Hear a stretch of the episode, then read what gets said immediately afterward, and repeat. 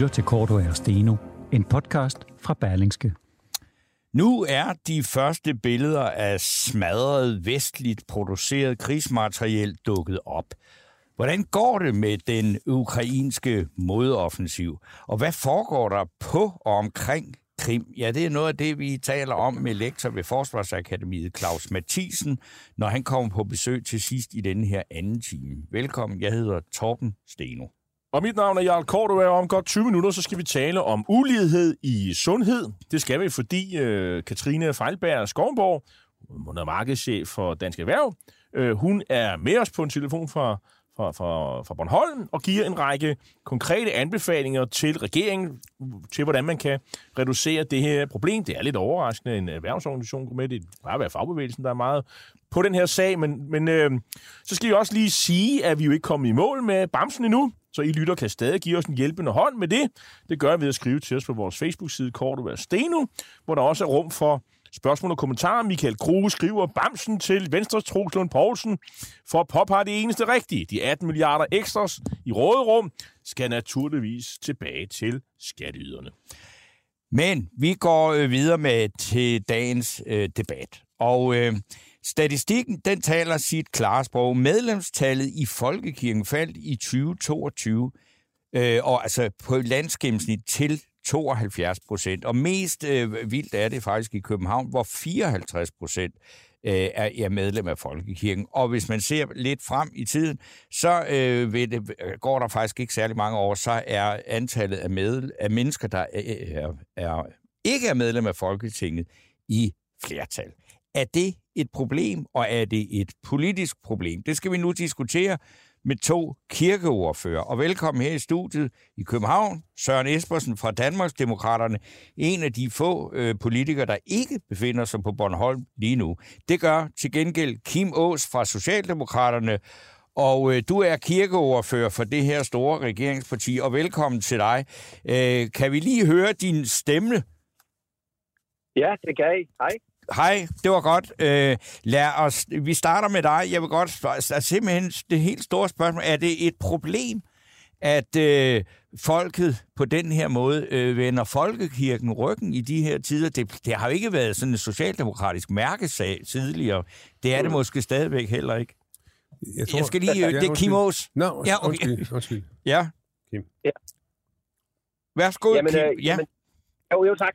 Jamen, øh, altså helt... Øh, altså, jo, det er bestemt en øh, socialdemokratisk mærkesag nu. Øh, nu har de jo fået mig som kirkeordfører, kan man sige. Nej, men helt årligt, så er det set i mit, øh, i mit perspektiv, og også fra vores parti side af, så er det, øh, så er det et problem, at øh, folkekirken jo skrumper ind, øh, når det gælder øh, antallet af, af borgere, der, der vælger at være en del af folkekirken. Det synes jeg i hvert fald er... Det, folk er jo frit stillet til, om man, øh, hvad, man, øh, hvad man er med i. Øh, det er jeg fuldstændig bevidst om, men, men øh, hvis, øh, når vi nu kalder det folkekirken, øh, og den betydning, som folkekirken har og har haft, så er det jo ikke øh, super øh, positivt, at vi ser den her det fravalg af folkekirken. Og det er vi da politisk meget, det skal vi da have en holdning til, hvordan vi eventuelt kan være behjælpelige og, og støtte op omkring det her med folkekirken. Så hvis det er nogle, nogle elementer, som vi politisk kan gøre noget ved, som gør, at folk ikke er med, så skal vi da ind og kigge på det. Og det er der, er der i hvert fald også noget, vi fra Socialdemokratiets side er meget interesseret i. Det, det skal vi komme tilbage til. Vi skal også lige høre, hvad Danmarksdemokraterne, om du synes, Søren Espersen, at det er et stort problem, det vi har her? Jeg tror, øh, det skal sættes med grænsalt, fordi øh, procentuelt er der ingen tvivl om, at Folkekirken går, til, Folkekirken går tilbage. Men i antal medlemmer, der tror jeg ikke, det ændrer sig farligt meget når det er procentuelt, så er det fordi, der er rigtig mange nu, af, af, der har andre religioner, ja. specielt islam, mm. øh, som jo har en masse mennesker, øh, der, der, ja, der følger dem. også ja. ikke er medlem af folk. Ja, og det er nok det, det ligger i. Men, men, men det, er jo, det er jo kun et problem for de folk, der ikke kommer. Altså, jeg synes, folkekirken skal være der, og den skal, den skal være klar til at modtage dem, der eventuelt øh, gerne vil være med. Men, øh, men jeg synes ikke, man skal gøre det selve tallet til et problem. Øh, de er der jo. Kirken står jo åben, og det, folk benytter den jo også til konfirmation og til begravelse. Til så, så på den måde siger du, at at det, det er sådan set, det skal vi bare tage helt stille og roligt. Det behøver vi ikke at jamen, jeg, har, jeg, jeg har aldrig gået så meget op i, i tal, når mm. det kommer til folkekirken. Øh, jeg, jeg synes, at uh, det er et tilbud, der er der til folk, og de kan komme og gå, som de vil. Og de skal ikke føle sig presset til det. Vi skal ikke kunstigt holde noget op. Ja, undskyld. Kim Aase, er du enig som siger, at det, det eneste, der er galt, øh, eller med at grunden til, at, at tallet falder, det er, fordi der er så mange, der har andre religioner, eller slet ikke nogen, der ikke melder sig ind. Altså bare, så, det er ikke noget problem. Nej, altså nu har jeg jo enorm respekt for, for min uh, kollega Søren. Uh, han er jo formand for vores udvalg og dygtig, dygtig mand. Og jeg er til dels jo fuldstændig enig. Altså, vi skal jo ikke tvinge folk til noget, og kirken står jo åben for alle. Det her med, om det er fordi, vi har fået Øh, flere øh, forskellige religioner ind i landet, jamen selvfølgelig har vi det, men, men jeg tror ikke, at det er den eneste grund til. Altså, hvis man kigger, jeg så lige en udsendelse på, på tysk fjernsyn med den evangeliske kirke i Tyskland jo er helt ned på nogle af 50 procent af, af dem, som kan være medlem af, af deres kirke, ikke øh, altså er medlem nu. Og, og man frygter jo, hvad sker der den dag, man kommer under, under de der her magiske 50 procent? For øh, er kirkens rolle så en anden? Det er mere det, at jeg synes, vi politisk skal være lidt interesseret i. I og med, at vi kalder det Folkets Kirke, altså Folkekirken, og vi har, og vi har øh, øh, i grundloven er det, har den en meget stor rolle, og det har det jo, ved jeg da også for Søren, øh, en, en væsentlig rolle i den måde, vi, vi kigger på, på vores samfund på, så skal vi i hvert fald bare være bevidste om, at hvis vi kommer ned under et vis antal procent, der er med i folkekirken, som man selvfølgelig har ret til, øh, så, øh, så skal vi i hvert fald bare ind og kigge på, jamen, hvad er kirkens rolle så? Ja, og det vil jeg godt vide. Hvad er kirkens rolle så? Og hvad, hvad, hvad, jamen hvad kan mig, du politisk gøre? Jamen altså, nu, nu ved du jo, vi har jo selv, jeg har jo selv været sammen med, i radio med dig og som med, med, med Messersmith omkring det her med, jamen er det et spørgsmål om økonomi? Er det fordi, at, øh, at øh, det er for dyrt at være med? Skal man mhm. lave det? Man kan trække det fra og alle de her ting her? Det, det skal jeg ikke, altså det, det er ikke sådan lige det første, jeg tænker på. Men, men jeg tænker mere på det her med, jamen, hvad er folkekirkens rolle egentlig? Altså, jeg, jeg har jo selv en bror, der er præst, og jeg er selv teolog, og jeg ved, kirken kan rigtig meget, men, men er det egentlig det, nu siger Søren jo, at folk går med deres konfessioner og barndåb og sådan ting. Og det er jo det, vi gør, ja. Det er sådan blevet sådan en instans, hvor at, øh, at vi gør de her ting, som, som vi nu skal. Serviceydelser. Øh, kan. Serviceydelser, ja. Men derudover, øh, så må jeg jo erkende, så er det jo ikke meget i kirken. Altså, det, Søren og jeg ved jo, at vi har jo selv været over og, og besøge øh, øh, Øh, den øh, københavnske biskop og fortalte jo om, og der fik vi der intro i, hvad er det, kirken egentlig gør ved siden af med hjemløse, med ensomhed osv. Men, men hvis du og jeg snakker om det, så, så er der jo ikke mange, der ved, at kirken faktisk øh, kan nogle elementer, som, som vi kan bruge i samfundet i dag, meget mere end vi gør. Så jeg tror, at kirken har en kæmpe opgave i at blive synlig på en anden måde, end den har været igennem århundreder. Det skal ikke bare være et åbent hus, hvor vi kan komme ind og få, få høre Guds ord, vi skal også bruge det som en instans i, i, det, uh, i det samfund, vi har i dag, som er på mange punkter jo ændret gevaldigt. Søren Espersen. Jamen, Kim har ret i, at der er en masse ting, der foregår, så at sige, bag ved linjerne. Øh, netop alle de her øh, med, med godgørende ting, med øh, alle mulige ting, hvor man forsøger at hjælpe også folk, der har problemer og, og skæve eksistenser osv., gør et kæmpe arbejde. Vi hørte det netop, som Kim sagde, ind i, i Holms Kirke, et, et par repræsentanter for de der folk. Og hvis man lytter til dem med deres entusiasme, og de folk, der egentlig frekventerer dem, så er der ikke nogen problem øh, i, øjeblikket, som jeg ser det. Nej, men, men, men det er fint, at du ikke siger det. Kim Aarhus siger, siger, siger, at Folkekirken skal gøre noget andet, for at nogle flere mennesker opdager, hvad den egentlig kan. Og så siger man, er det et politisk opgave? Er det ikke kirken selv, der må se og finde ud af? Og, og... Ja, nu har vi, vi har et fornurligt forhold øh, imellem Folkekirken og, og, og Danmark som stat meget specielt. Meget specielt jeg tror ja. kun, det findes i Norge, noget, noget lignende. Ja. Svenskerne er for længst blevet en, øh, en, en, en, de har fået en statskirke. Jeg tror jo, at det var Kims øh, øh, partifælde, Stavning, der sagde, at han vil hellere have en, øh, en, en, stats, en, en statskirke end en kirkestat. Ja. øh, og, og, og Socialdemokratiet specielt har haft deres egen helt fantastiske rolle i det her spil. Øh, jeg kan huske, at min far var, øh, var øh, dejen og så videre, når det var menighedsrådsvalg, så fik Socialdemokratiet forløs to pladser. For de vidste, at hvis ikke de fik dem, så tog de hele lortet. Undskyld, ja. undskyld udtryk, det var forkert i den her sammenhæng. Og det var meget, meget smart fundet på. Altså, Indre fik to, ja. Socialdemokratiet fik to, og så øh, grundviganerne, eller hvad det nu er tilbage, de tog så resten. Ja, det var som, vi mødes på midten. ja, fordi der er jo ingen grund til at lave ballade over det. Altså, det er jo det er væsentligt, vi har kirken, og den måde, den fungerer på nu som institution, er unik og en del af den danske måde at, så, at være man, på. Kan også, når, du, når du hiver sådan nogle historier frem og sådan noget, og vi snakker om det humoristisk, så er det ligesom om, at det bliver aldrig rigtig alvorligt. Det er problemer i folkekirken og sådan noget, det, det, det er mere over i underholdningsafdelingen. Nå, men det er hvis vi snakker om det politisk. Ja, hvis der ingen problemer er, Ja, når så, du så, siger, så går det meget Kim Aas Er du Men, men, men, er men I altså, der? jeg, jeg, jeg kunne godt tænke mig, at det lyder lidt som om, at øh, I kigger på tallene, øh, og, og, og så siger, ja, jo, men det går egentlig meget godt, og så videre. Vi sparker dåsen lidt længere ned ad vejen, så er nogle andre, der bliver nødt til at forholde sig til, at øh, øh, medlemmerne strømmer ud, og på et tidspunkt, så når vi ned under de der magiske 50 procent. Der er vi ikke nu, der er 72 procent af befolkningen stadig medlem Mm, af, mm. af, af folkekirken. Øhm, og de behøver ikke være muslimer alle sammen. Man kan jo melde sig ind i alle mulige mærkelige fri, frimenigheder. Ja, Ja, ja. Ikke mærkeligt, det skal Asetro. Undskyld, det kan også være nogle... Øh, undskyld, det mærkeligt, det trækker lige frem igen. Ej. Alle mulige andre, andre øh, kristne menigheder. Øh, øh, så, så, så, så det behøver ikke at være så, så, så skidt. Men når vi når under de der 50 procent, så er der i hvert fald øh, højesteretspræsident, dengang han kunne sige nogle ting, Jens Peter Christensen, som mener, at så er vi der, hvor man kan diskutere, om folkekirken øh, kan få den status, som den har i grundloven. Hvad siger du, Mm, mm. Kimo? Jamen, altså, jeg vil bare lige sige, ja, ja, ja, jeg, øh, altså, jeg giver Søren langt så langt ret i, at det ikke er sådan, at jeg ser øh, maler fanden på væggen med det her, for hvis man skal bruge det udtryk. Men, men jeg er trods alt, det var det, var det jeg startede med at sige, jeg synes, det er en udfordring, vi er nødt til også politisk at have en holdning til. Øh, og, jeg, og jeg har jo taget, hvad skal man sige, skeen op fra, fra Socialdemokratiets side af, på den måde, at vi har ligget, øh, vi skal være lidt hård, være lidt, lidt i dvale i nogle år med, med, med, den her, med det her ordførerskab på at have en, en konkret holdning til, hvad, hvad, er det, hvad er det, vi gerne ser med folkekirken. Og, øh, og min øh, ambition på det her område, det er da, at vi politisk skal gøre opmærksom på. Det er ikke nødvendigvis, at vi skal ind og vi skal jo ikke presse folk til at være en del af folkekirken, men vi skal da være politisk bevidste om, at vi faktisk har en folkekirke, der, brug, der kan bruges til noget, og ikke kun til brug som søndagen, eller til når der skal døbes, eller, eller øh, de her ting her, de kulturelle opgaver. Det skal være en kirke, som bidrager til, til vores samfund på en måde, fordi vi jo også øh, bruger, øh, eller bruger en del øh, kroner på, øh, på, hvis man skal være sådan lidt, så, så bruger vi jo også i folkekirken, eller de får en masse fra staten, så skal de også bidrage, og derfor så må man godt provokere kirken lidt ved at sige, jamen, hallo, øh, hvad, hvad vil I gerne med fremtiden? Fordi vi politisk ønsker faktisk en, en stærk folkekirke.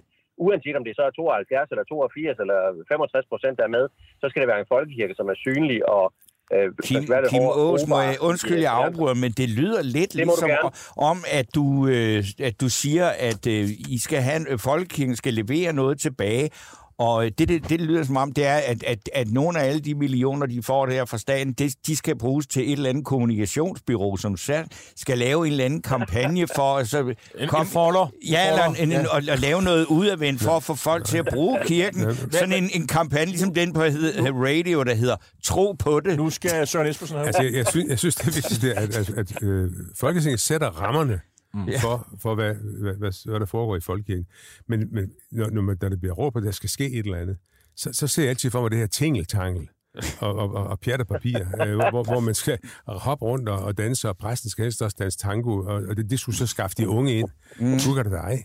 Der er der masser Altså, jamen, af sådan jamen, noget der i forvejen. Jo, jo, men jamen, altså, Tal ind i mikrofonen. Jamen, de må, de, må gøre, de må gøre, som de vil, men, men jeg håber ikke, at de forfalder til, nu, nu er tallet ved at falde, nu må vi skynde os at finde på noget fuldstændig nyt.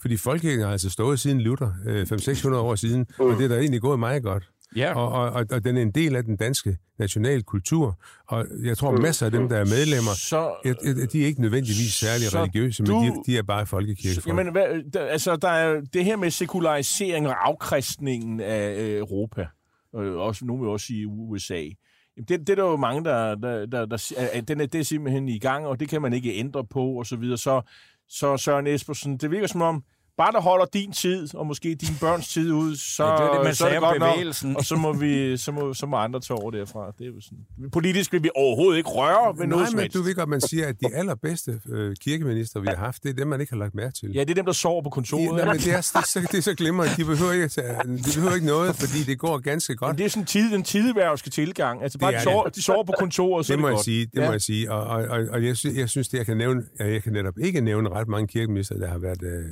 ude til bens. Og sker det endelig, nu skal hele reformeres, så ender det altid noget, hvor folk de griner Hvem, hvem var kirkeminister i den forrige regering? Hvem var, hvem var egentlig... Hvem? Anne, Anne Hansbo. Nå ja, Anne Kim, du, du skal også lige med Ja. herinde, vi lukker. Hvad, hvad, du, hvad, hvad, har du en kommentar til det, vi taler om? Ja, jamen, altså, jeg vil bare lige sige, at altså, som sagt, jeg, Søren han ved, jeg ser ham som en fantastisk kollega. Jeg er ikke helt enig i, at vi, øh, vi, vi sådan skal lade det, øh, lade det sagte, og så håbe på, at det går. Øh, Jeg, jeg mener som sagt, at vi har faktisk, og det er sagt, fordi jeg virkelig øh, jo øh, selv er et øh, kristen menneske og, og, øh, og tror på, at kirken kan mere end bare øh, forkynde ord. De, de kan faktisk rigtig meget. Jeg, jeg, jeg fik selv en, øh, som teolog får man en uddannelse, hvor man, man, øh, man lærer at tale med mennesker og lytte, og, og med den øh, tid, vi lever i med ensomhed og udsathed for mange mennesker, så har kirken her også en kæmpe vigtig rolle. Og jeg tror ikke, vi skal ind, jeg er helt enig, Søren, vi skal ikke ind til, at de skal til at gå i lyserøde kjoler eller sådan noget, i stedet for at være... være, være øh, det er, det, men, men, men vi kan godt, man kan godt øh, måske være bedre til at fortælle, hvad man egentlig gør i forvejen. Det tror jeg, der er mange, der ikke rigtig ved. Altså, det, øh, så, så, så det handler ikke om, at vi skal til at lave, lave spas. Vi skal, vi skal faktisk bare fortælle, hvad... Jeg synes, at kirken skal gøre noget mere ud af at fortælle, at det er skærmfri område.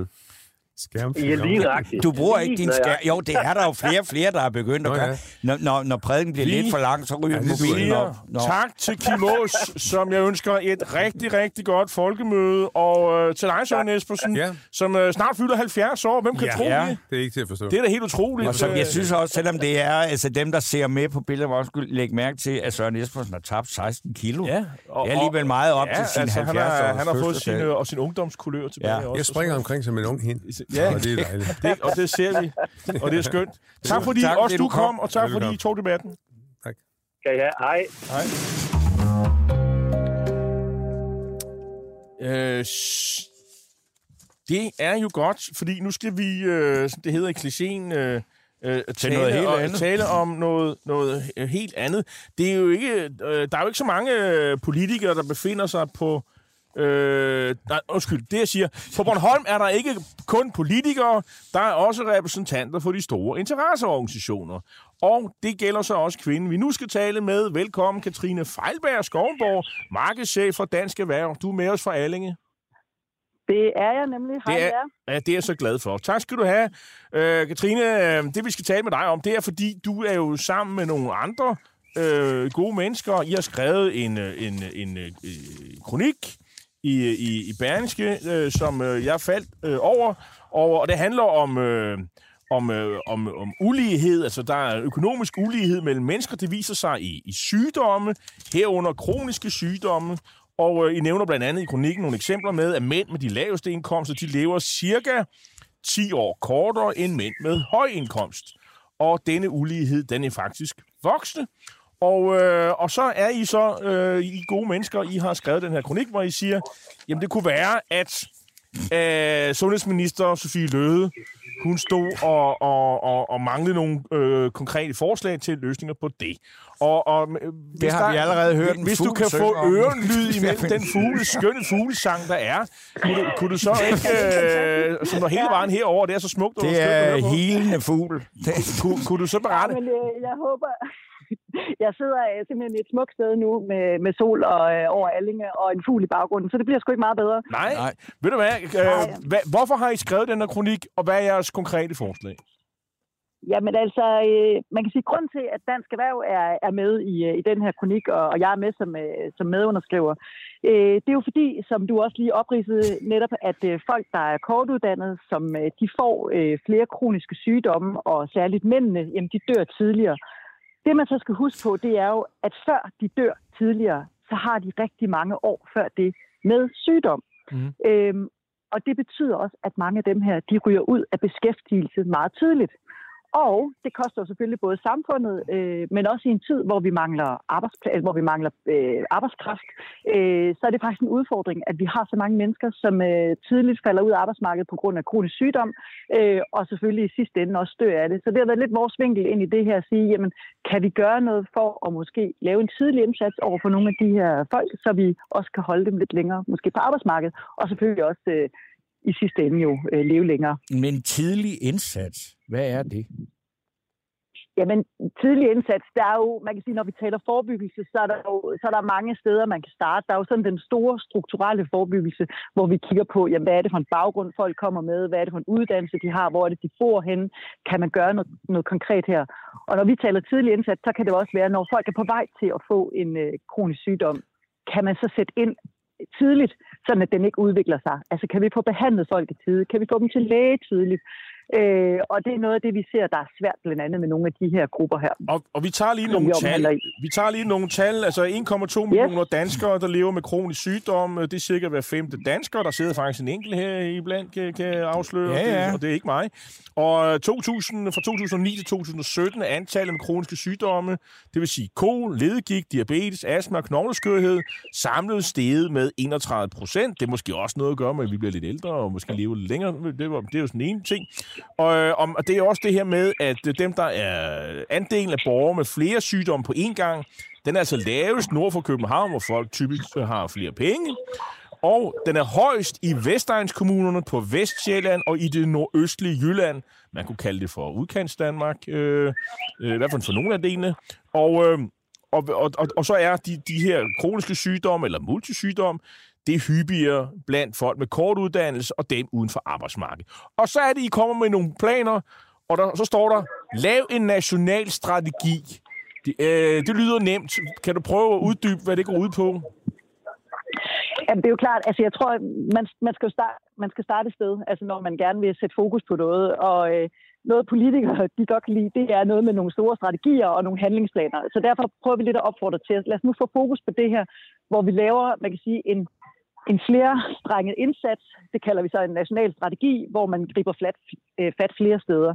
Øh, og der er jo både noget, der retter sig mod, man kan sige, det her med, med uddannelse, hvor er det folk bor henne, øh, men der er også noget, der er sådan meget konkret i den her strategi. Det kan være noget med, netop som, som vi sagde, hvis det er kortuddannede, de er uden for arbejdsmarkedet, hvordan altså, de kommer sjældent til læge. Hvor er det, vi så kan møde dem henne? Jamen, det kunne for eksempel være i deres lokalområde. Hvordan kan vi sikre, at øh, lægen for eksempel kommer til dem, øh, at de kan måske øh, blive, øh, altså blive mødt af noget, noget sundhedsprofessionelt øh, personale, måske tættere på, hvor de bor, end i dag, hvor de har svært ved at komme til lægen.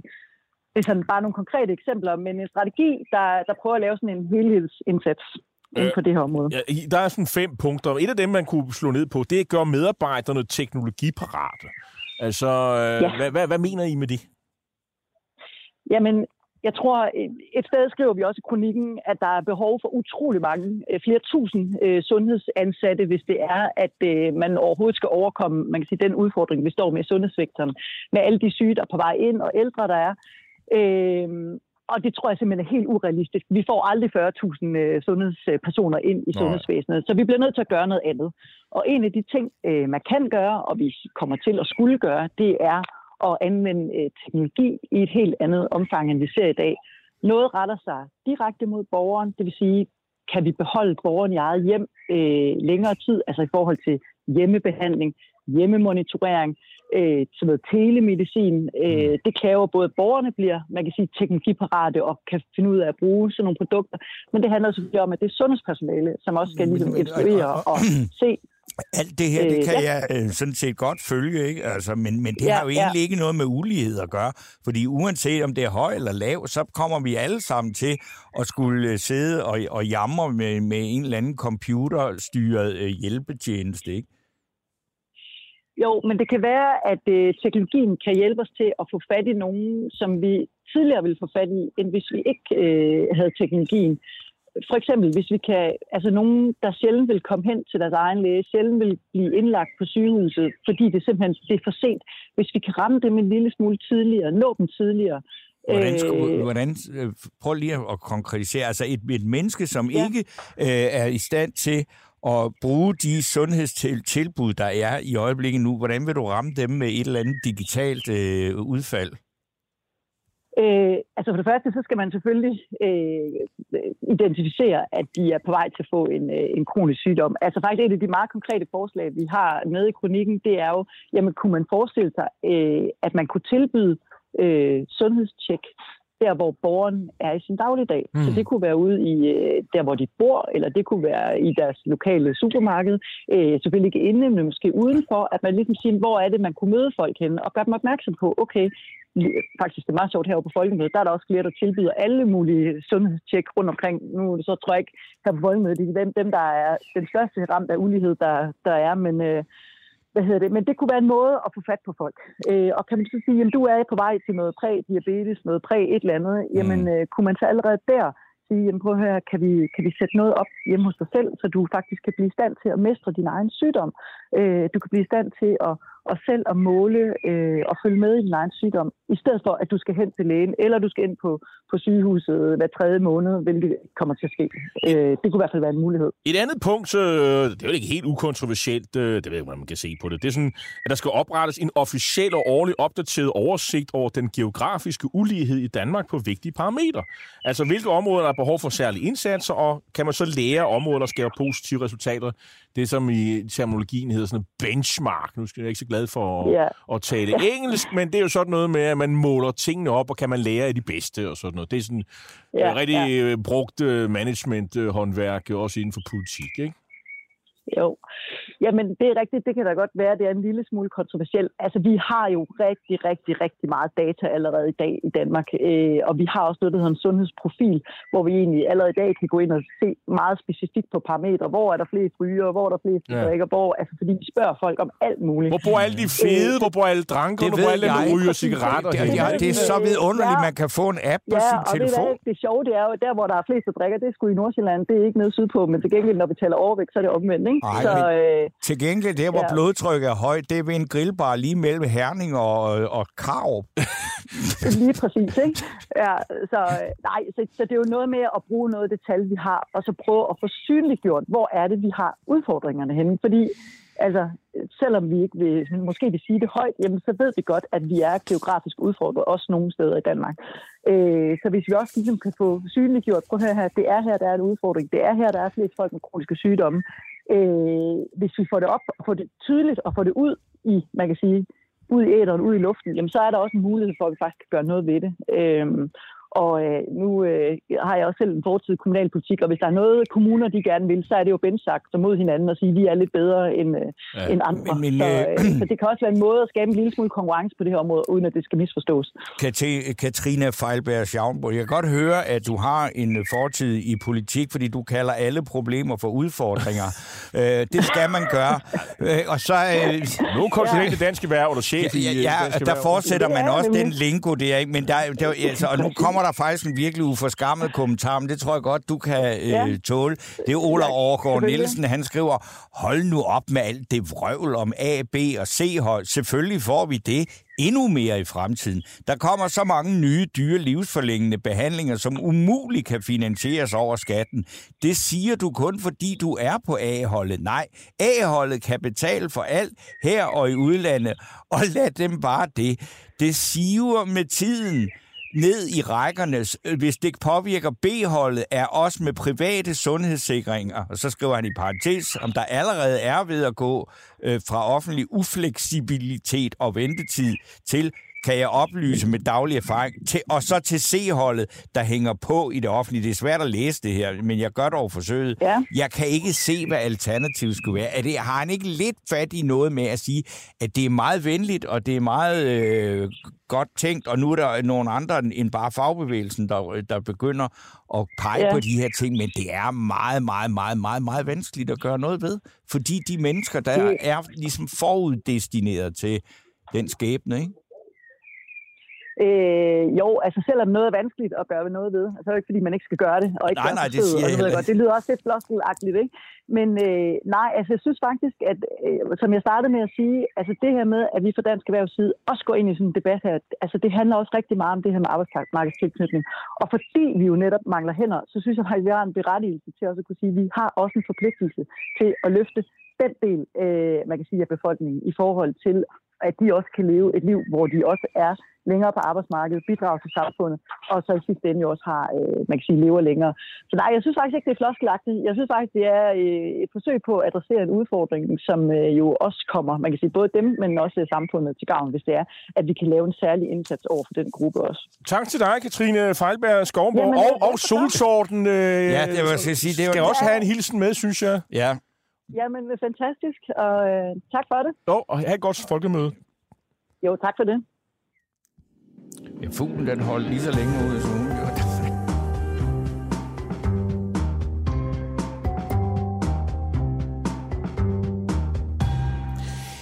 Jeg håber, at øh, Olav Overgaard Nielsen, denne sunde, velholdte, meget velhavende ja, pensionist, han, øh, hørte svaret ja, på hans jo, jo, eget sure opstød. Det er godt, og at vi får, at, at, at, at, de får lidt modstand her. Øh, ja. Det, men det, det er lidt interessant, at det, er sådan, det handler jo igen om Altså, hvorfor skal, hvorfor er, er, altså, det plejer at være fagbevægelsen, der er meget optaget af det her, ja, ikke også? Og, og, og, lige pludselig så, så, så, nej, men der er jo også, der er også en arbejdsudbudsdimension på det her. Vi skal jo sikre, at der er et arbejdsudbud, og de er syge. Og det er ikke fordi, at dansk erhverv er nogen, der er ligeglade med folks øh, helbred. Det, det synes jeg jo ikke, og det viser denne kronik jo også. Nej, nej. Men det er klart, det er sådan noget, det handler om arbejdskraften. Den skal være god og sund og stabil, og vi skal have mere af det. Og derfor så er det også vigtigt, at, og, og det synes jeg også er en fin tilgang. Altså, men... Øh, men øh, jeg, jeg var lidt overrasket over, at dansk erhverv var med her. Men, øh, men det, det, det, meget, men man kan det sige, at øh, den her øh, GPT-chat, altså den kunstige intelligens, der formuleret fornuften er strandet på midten, det, jeg vil sige, den har virkelig fat i noget, den der ja. øh, maskine. Ja.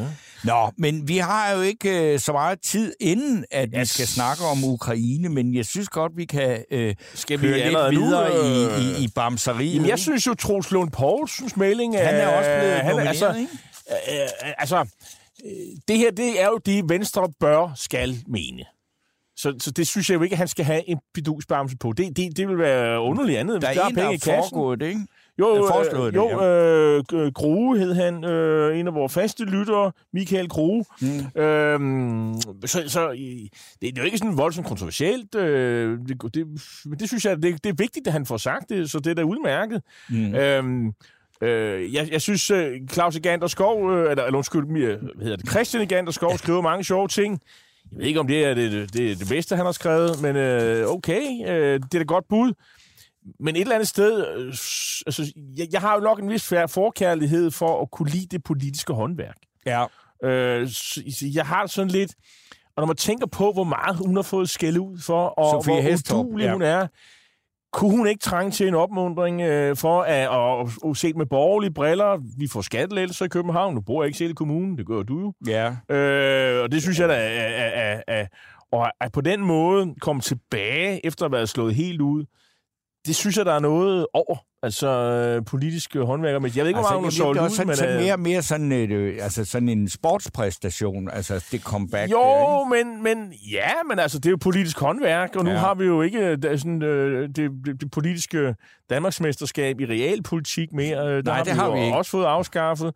Men øh, der, der synes jeg bare, hun vil være en god kandidat til det. Øh, ja. så, så jeg er nok der hvis jeg skal være helt du, du er nok der. Ja. Der bliver du så øh, stående, til vi har talt øh, ja. om... Øh, fordi nu skal vi... Øh, øh, nu skal vi i gang med krigen. Nu skal jo. vi øh, jo til krigen i Ukraine, og ja. det er dagens øh, sidste indslag.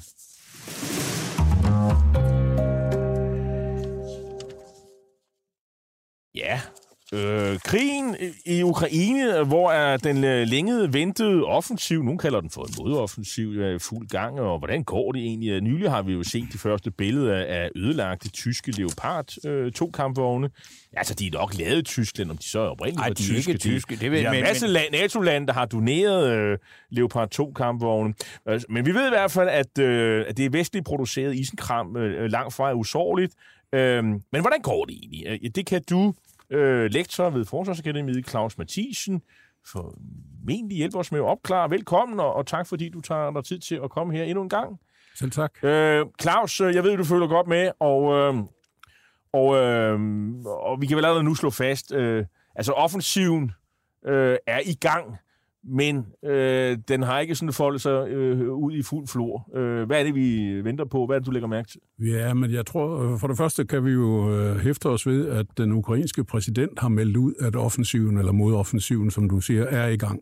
Og det må vi så nok i en eller anden grad tage for gode varer.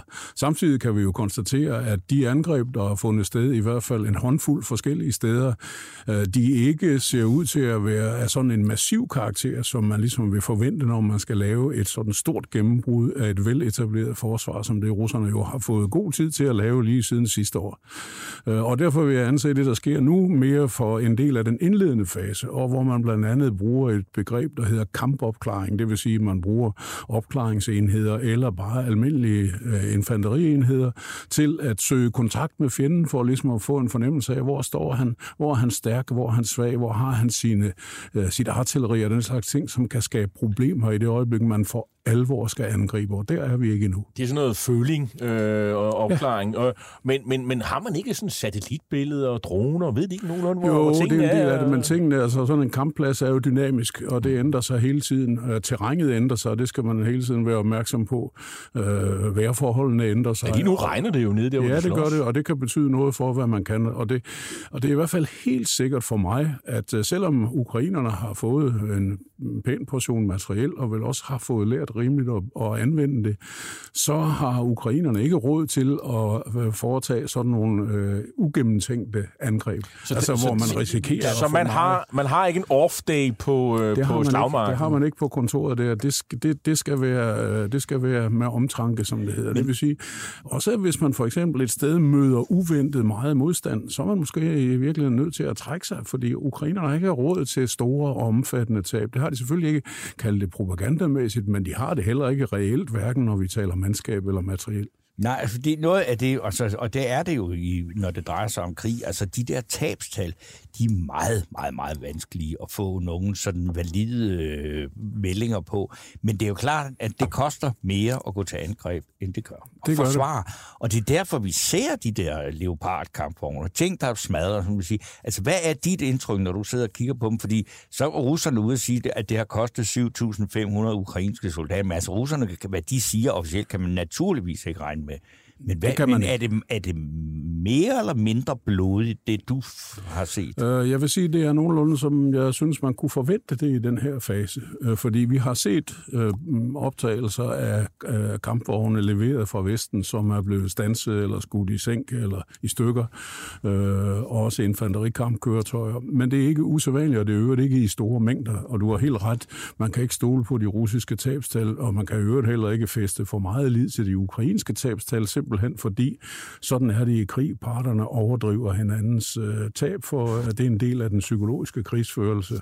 Øh, så, så, så, så, så det skal man ikke hæfte sig alt for meget ved. Men statistisk siger man, den part, den part, der angriber, når vi taler i åbent terræn, risikerer tab i forholdet 3 øh, til 1, altså tre gange så mange ja, tab. og der har det ikke noget med, fordi man måske nok noget har fået lidt den der opfattelse, fordi sympatien er så entydig på russerne, eller på ukrainernes side, på, i, i næsten alle mestlige medier, ikke? at så er det blevet også til, at Ukraine, der var nogen, der sagde, at det er verdens bedste her, de er næsten helt usårlige, når de gør noget. Det er så langt fra tilfældet. Det er langt fra tilfældet. Man kan nok med nogen rette sige, at lige for øjeblikket er det et af de mest kamptrænede militære i verden, fordi de har jo altså ligget i krig med Rusland lige siden 2014, godt nok i lidt mindre omfang i Øst-Ukraine, og i over et år i en stor krig med Rusland. Og det giver selvfølgelig noget erfaring og noget, må så må sige, hård hud på de dele, der skal have hård hud i sådan en situation. Jeg kunne godt tænke mig at lige at, springe lidt øh, i det. Altså, det vi jo også har oplevet, altså nu, der var faktisk Øh, her i søndags, der gik det jo pludselig lidt over stok og sten, i hvert fald i en des tid eller noget. Altså, vi råber en landsby efter den anden og så videre. Øhm, og, og, og, men, men jeg kan forstå, at det område det er sådan svaret til Amager eller noget stil, så det er jo ikke sådan et verden, og det er jo kæmpe land, det ved vi.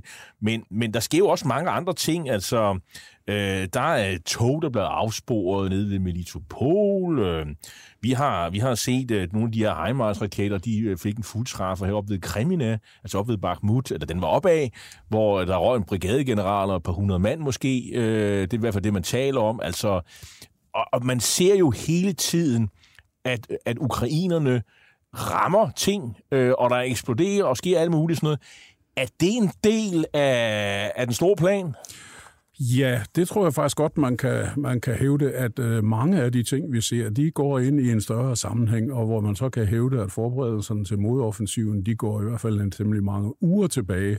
Man kunne godt hævde for eksempel, at øh, de her øh, angreb på russisk territorium, der var foretaget af nogle angivelige russiske frivillige enheder, i virkeligheden om de så var en del af den store samlede plan eller ej, har de i hvert fald tjent til at aflede opmærksomheden for ukrainernes nok måske øh, største, måske ikke den eneste, men en af de meget store udfordringer her, det er, at det har været umådeligt svært at skabe det, der hedder et overraskelsesmoment. Altså noget, hvor russerne bliver angrebet et sted, hvor de ikke lige havde ventet det. Og det er, det er man kan jo sige, med øh, ødelæggelsen af Karhovka-dæmningen, så har russerne i hvert fald midlertidigt elimineret en risiko, nemlig øh, risikoen for en ukrainsk offensiv over Dnieper på den del af floden nede tæt på, hvor den løber ud, og ned imod Krim. Og det var i hvert fald noget, ukrainerne havde talt om. Om de så havde en faktisk plan om det, det ved vi ikke, fordi ukrainerne har jo af gode grunde været meget hemmelighedsfulde med deres planer. Nu nævner du selv øh, Krim, og også når man ser på de der internationale utal af medier, der mener noget om det her. Så Krim, altså, det, det er jo stridsspørgsmålet, også politisk, altså inden, øh, siden 2014 og russernes annektering og, og så videre og så videre. Og 58 procent af de mennesker, der bor på Krim, selvom det er ukrainsk, altså, øh, det, det er jo russere. Og, og, og, og, og der foregår en masse mærkelige, øh, i hvert fald ifølge de her medier, øh, militære operationer ind og ud af det. Og det meget af det handler og, øh, også blandt de sådan nogle seriøse øh, militæranalyser, noget med at afskære russerne muligheden for at sende forsyninger og holde deres krigsmaskine på Krim i, øh, altså holde den kørende. Hvad er det, der foregår? I og om på Krim. Og de 58 procent af befolkningen, er de, øh, de holder vel med russerne?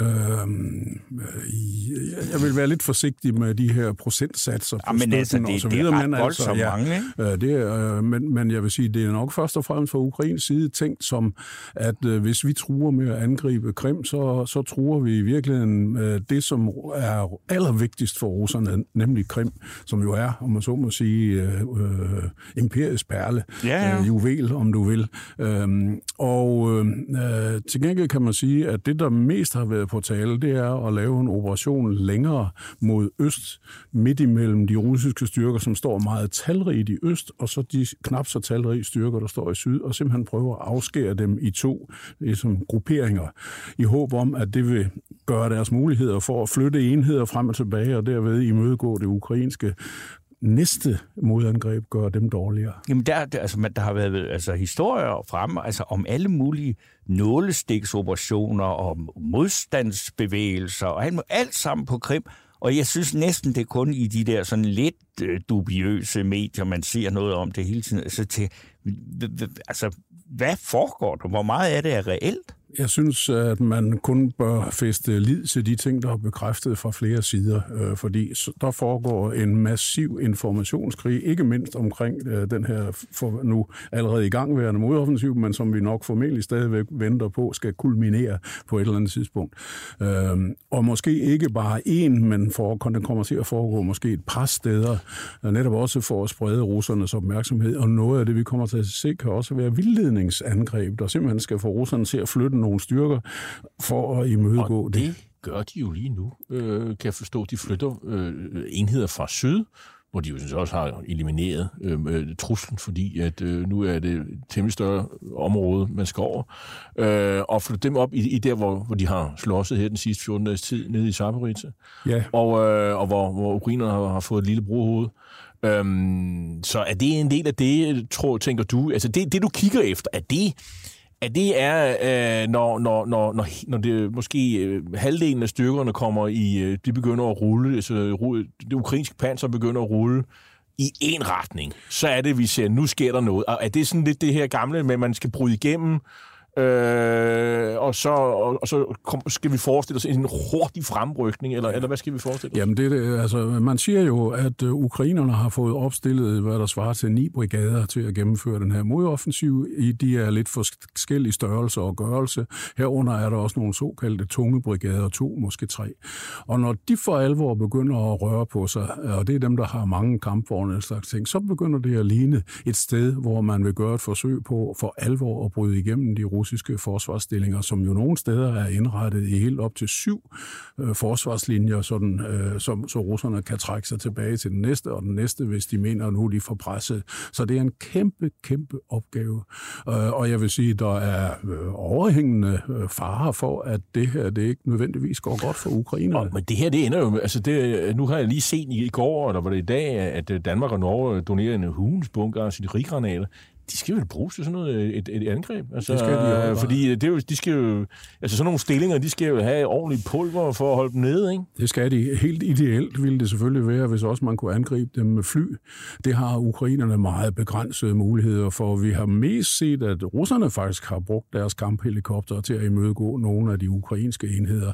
Øh, men det er rigtigt, hvis sådan et øh, vel etableret forsvarssystem skal løbes over ende, og man skal skabe det, man kalder gennembrud, så skal det blødgøres med øh, effektiv artilleribeskydning, øh, inden man nærmest overhovedet begynder at rykke ind i det.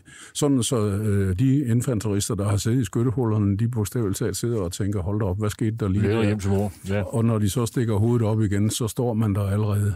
Det er en brutal affære, og øhm, det er blandt andet det, som vi også skal, skal se som en del af offensiven, det er, at Ukraine begynder at, at, at samle, koncentrere deres artillerienheder og begynder at bruge dem øh, i virkeligheden ret massivt imod de russiske stillinger. Selvom jeg har en fornemmelse af, at ukrainerne ikke bruger den sovjetiske taktik, som russerne gør, hvor man bare har et enormt granatforbrug, fordi det har ukrainerne simpelthen ikke ammunition nok til. Nej.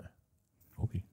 Men når du så kigger på det, altså, at der er ikke, der er ikke kommet det helt store nu. Du, det, det, hvad skal man sige, hvad kalder man det? Altså, man skal ind og, og, mære, og, og mærke, hvor de står hen og sådan noget. Sådan, og, og, og de der russerne, som du også siger, altså, de har haft meget lang tid til at, at lave de her forsvarsvær. Men russerne, øh, når, når de udtaler sig om den her krig, så udtaler de sig jo ikke om det som en forsvarskrig, vel? Slet ikke.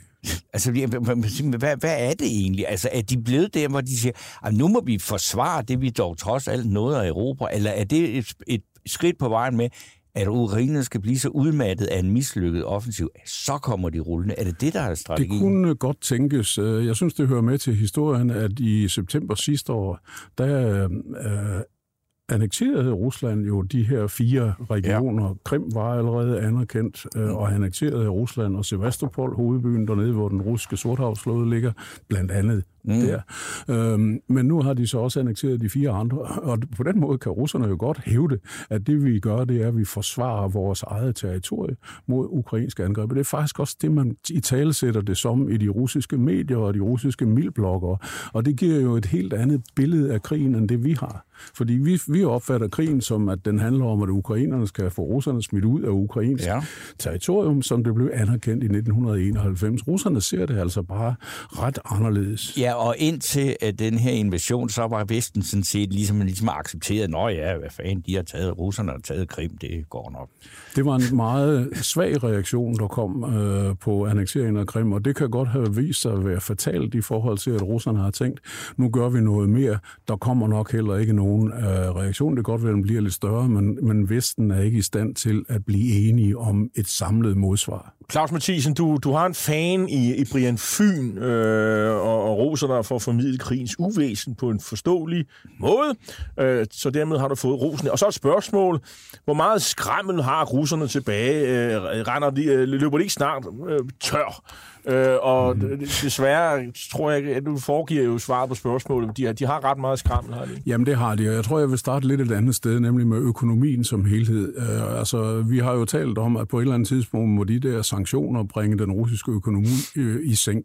Der er små indikationer på, at der er problemer, men der er ikke noget, der tyder på, at russerne ikke har penge til at fortsætte deres militære produktion. Og de har også indført krigstilstand i en eller anden grad i, i hele Rusland, hvilket betyder, at deres militærindustri den kan sættes på 24-7 drift, og det er der mange steder, den er allerede. Problemet er bare, at de tab, man har haft tid til ved øh, fronten i kampen med ukrainerne, har været større end det, man har kunnet indhente med produktionen. Og derfor er det rigtigt, at på et eller andet tidspunkt, men vi ved ikke hvornår, så må russerne begynde at løbe tør. Vi har jo set små symptomer, hvis vi tager de her missilangreb på de ukrainske byer, især Kiev, men også andre store byer.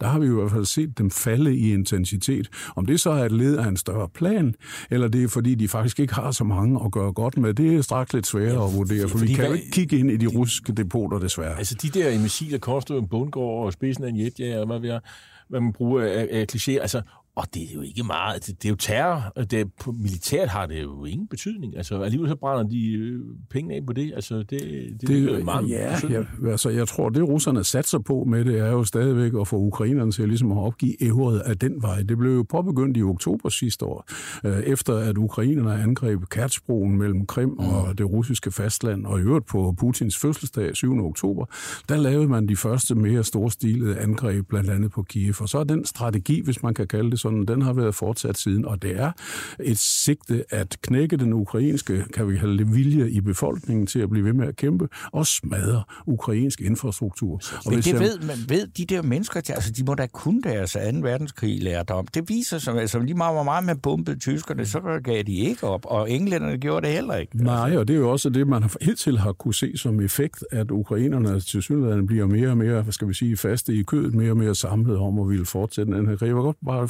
få en ting til omkring det.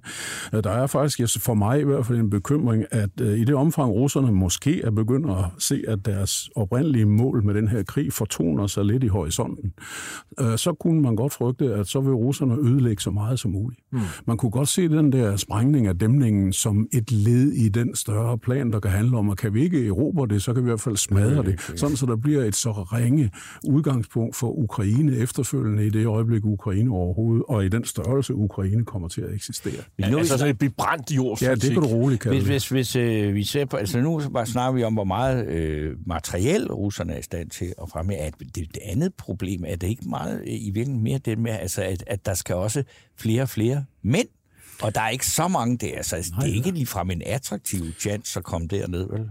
Nej, det er det ikke, og jeg, jeg, har, jeg har ved flere lejligheder nævnt sådan et helt basalt tal, som selvfølgelig ikke siger alt, men siger noget. Nemlig, at uh, i be, uh, befolkningsgruppen mellem 20 og 39, mm. der har russerne uh, 20 millioner mænd. Ja. Ukraine har 5 millioner mænd. Og det vil sige, det vi normalt opfatter som den alder, hvor man er en god øh, soldat, øh, der har russerne altså bare fire gange så mange ressourcer at tage. Så kan man sætte alting ind med, ja, men der er også mange kvinder i Ukrains mm. militær, ja, og de er også bedre uddannet og dør op og stolper ned. Men alligevel, som udgangspunkt, så ser det ud som om, at øh, russerne har mere, flere ressourcer til det, vi kalder en strategisk nedslidningskrig. Og, øh, og så slås de jo internt. Nu, ham her, vores øh, ven Prigozhin, han, øh, han taler jo faktisk ukrainerne op lige i øjeblikket. Altså ham, der har øh, fra Wagner-gruppen, og, og som åbenbart har noget kørende med, med, med Shoigu, øh, forsvarsministeren. Og, og det, det er i sig selv et, et bemærdigt teater. Hvad tror du, der er op og ned i den sag? Ja, altså som nu, nu bruger du ordet teater, og jeg vil sige, der er jo en eller anden øh, mulighed for, at det hele i virkeligheden er iscenesat og følger en drejebog af en slags, der skal skabe patriotiske følelser i Rusland og styrke den krigsglade fløj, som Prigozhin så tydeligvis hører til.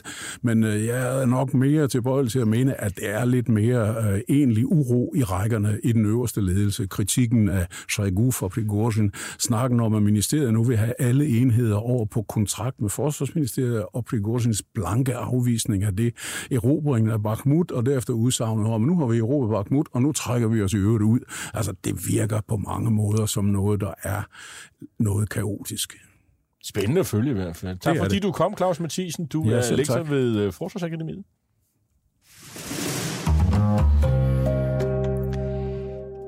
Vi har øh, halvanden minut tilbage, og jeg synes bare lige, at øh, jeg har lige set her, øh, at øh, Berlingske skriver, at øh, Mette Frederiksen i sin tale på folkemødet har øh, faktisk sagt noget, mm. som er værd at, at, at øh, give opmærksomhed, nemlig at hun har åbnet for debatten om øh, en øh, aktiv dødshjælp som et... Øh, og det, det gør mig helt glad, fordi jeg prøvede nemlig også i går at bede øh, den her øh, kunstige intelligens om at skrive hendes tale, til og, åbning og af folk. Ikke det? Der, der var, det var alligevel ikke med, så der er altså noget, de der maskiner ikke kan. Øh, Nej, ja, jeg har det som jeg. Men ellers så var det altså godt nok en tale, hvor tænkte, det væltede simpelthen ud med klichéer, hun sagtens kunne finde på at sige. Øh, det ved jeg ikke, om hun har gjort, men øh, det er da rart at vide, at hun øh, har åbnet for den her diskussion Og det er jo så også noget, der ikke har noget med NATO at gøre. Men alt er, som det plejer at være. Inger Støjberg langer ud efter de fine salonger i København. Ja, ja. Der er, alt er, den, sådan, der al, er, alle de fine salonger, er som aldrig har eksisteret, Ja. men hvis man bliver ved med at sige det længe nok, det er ligesom faktisk- Donald Trump. Altså, Jeg har faktisk hørt, at de har lavet sådan en, en salon derovre på Folkemødet. Det synes jeg faktisk er meget Københavner-salon. humoristisk. Ja, det er meget humoristisk. Fin salon. Den vil jeg nok aflægge et besøg. Ja, det, det er faktisk det der er et tegn for humor, det synes Nå. jeg. Det ro skal de have. Vi, øh, har, øh, vi, skal, vi er nødt til at tage et, øh, et, et benhårdt valg om det bamseri. der. Jeg siger, at det skal gå til øh, overmesteren i København for hendes øh, meget opsigtsvækkende comeback. Okay da. Hun er også meget sød, og hun har boet i en gade lige ved siden af mig. Okay, Så tillykke den ryger det. Godt. I teknikken, der sad Daniel Sarto Lassen sammen med Jens Marot, og så var det Leo Louis Feigenberg, der sørgede for alt godt fra receptionen. Tak til lytterne, og tak til alle jer, der skal følge med i, i folkemødet. Vi er tilbage igen næste tirs, torsdag 10.05.